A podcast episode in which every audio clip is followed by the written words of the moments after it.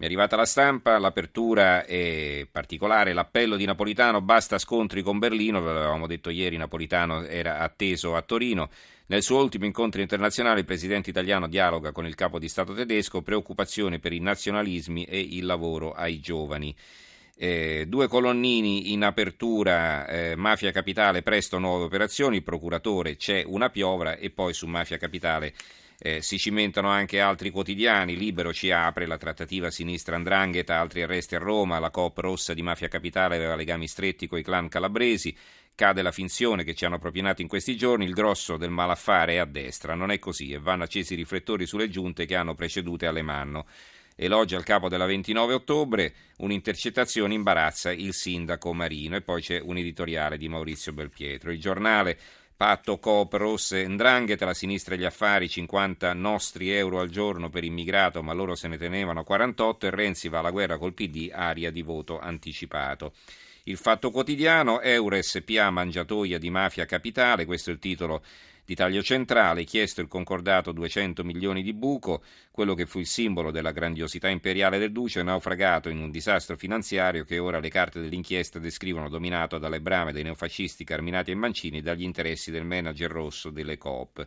E poi ci sono tre richiami di altrettanti articoli che eh, poi vengono sviluppati nelle pagine 2 e 3. Uno dice il titolo Buzzi si alleò con le Endrine per conquistare l'appalto della monnezza, il secondo la banda dei mi piace, Erguercio diventa eroe su Facebook e poi eh, spade e tirapugni gli argomenti tra virgolette del boss dei Nare, è stato scoperto un arsenale segreto, così viene definito. Il manifesto, l'ombra delle endrine sugli affari di Buzzi, il tempo ci apre, la corruzione brucia 10 miliardi l'anno, mafia nazionale, le bustarelle fanno lievitare del 20% i costi degli appalti, dossier sulla capitale d'Italia, ogni minuto vengono versati 1250 euro in tangenti. Allora adesso noi cambiamo argomento e saluto Piero Sansonetti, direttore del Garantista. Piero, buonasera. Allora, che cosa è successo? Oggi abbiamo letto ehm, su diversi giornali online, sicuramente poi domani lo troveremo, magari non in prima pagina, ma nelle pagine interne, abbiamo letto la notizia che eh, è rinato il Partito Comunista d'Italia. Il Partito Comunista d'Italia era quello di Antonio Gramsci, no? poi gli è stato cambiato nome tante volte, PC, DS, PDS. Eh, insomma, eh, poi c'è stato il Partito eh, dei Comunisti Italiani e così via. Adesso abbiamo anche il Partito Comunista d'Italia e con questo nuovo partito adesso siamo a 11 che si richiamano al comunismo, 11 sigle che si richiamano al comunismo. Allora la prima domanda è questa, se eh, ha ancora senso richiamarsi al comunismo nel 2014 secondo te? Beh no, no, direi proprio di no. Non ha senso perché il comunismo è stato sconfitto. L'ipotesi del comunismo è stata eh, non è che è una cosa generica il comunismo, il comunismo è quella cosa che diciamo, parte dalle dottrine politiche di Carlo Marx e si afferma in un pezzo di Europa soprattutto, cioè nell'Unione Sovietica, nella Russia che poi diventa Unione Sovietica e poi dopo la seconda guerra mondiale in altri paesi dell'est europeo. Dopodiché c'è la Cina, dopodiché c'è Cuba. È fallito, la Cina è diventata tutta un'altra storia, è diventata una specie di capitalismo di Stato. Cuba è un piccolo paese dove c'è una fortissima e amatissima dittatura castrista da 60 anni, eh, tutto il resto è crollato, il comunismo non c'è più. Perché non c'è più? Perché non ha saputo occuparsi di un valore che nella modernità era fondamentale, cioè il valore della, della, libertà. Non è riuscito in nessun modo a misurarsi col problema del valore della libertà e quindi non essendo in grado di fare questo è crollato tutto il resto.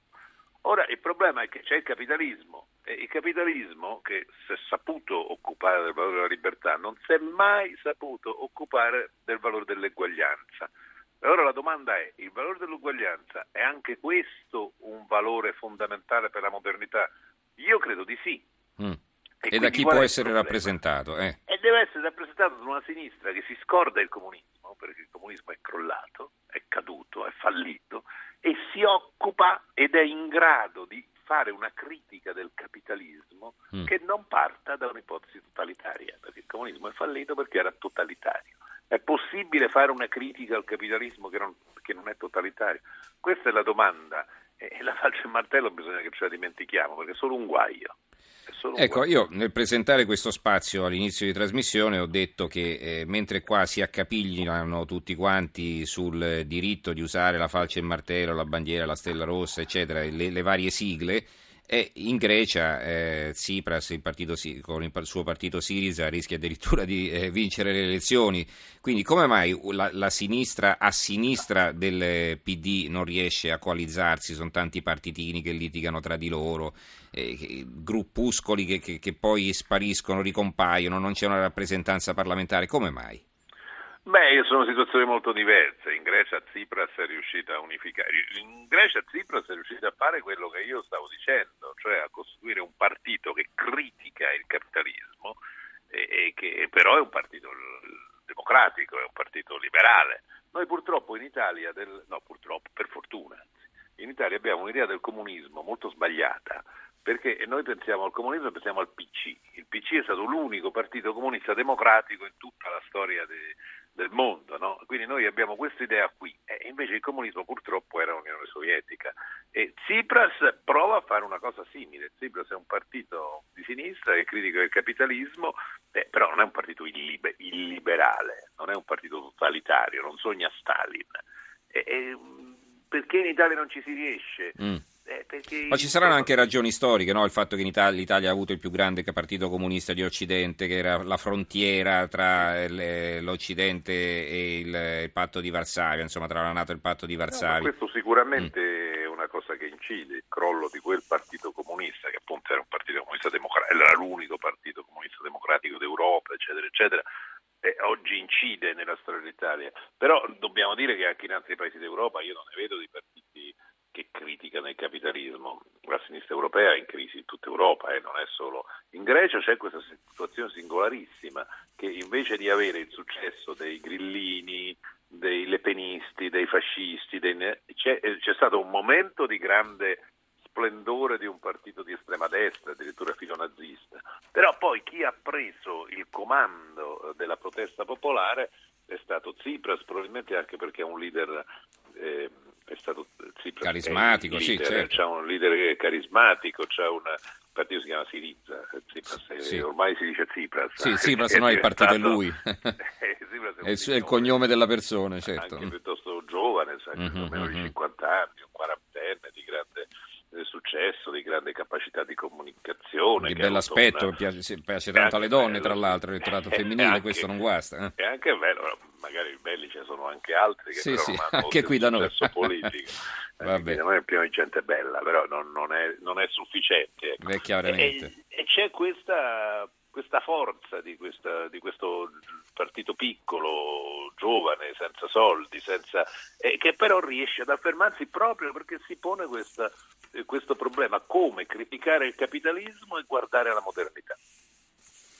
Allora, ehm, e quindi allora adesso che cosa succederà qui in Italia? Perché vabbè, questo è un partitino che probabilmente, non, cioè non, naturalmente non, non vogliamo non fare gli uccelli pare. del malaugurio, però insomma non mi pare che abbia grandi prospettive.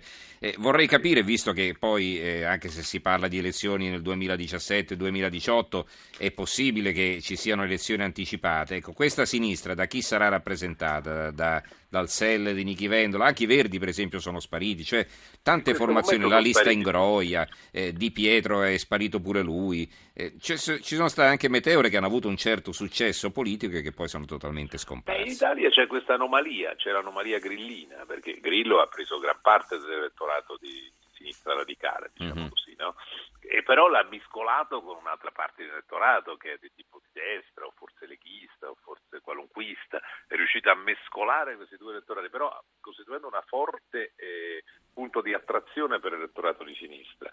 E, e, dall'altra parte non c'è molto, l'unico partito che ha avuto un qualche successo politico elettorale è stato Seldini Chivendola, probabilmente molto anche per la forza del leader anche in questo caso, mm-hmm. ormai è po' decaduta diciamo, il prestigio, la, il carisma di Nichi Vendola, però per 5-6 anni è stato molto forte in Italia, a un certo punto si è pensato addirittura che lui potesse vincere le primarie, non so se mm-hmm. vi mhm. ricordate. Eh certo, Intorno al 2011 mm-hmm. diciamo, eh, si pensava che se si facevano le primarie le poteva vincere Vendola. Eh, e poi a sorpresa divenne governatore della Puglia, no? ricordiamocelo, battendo il candidato, eh, battendo il candidato alle, sia alle primarie, sì certo.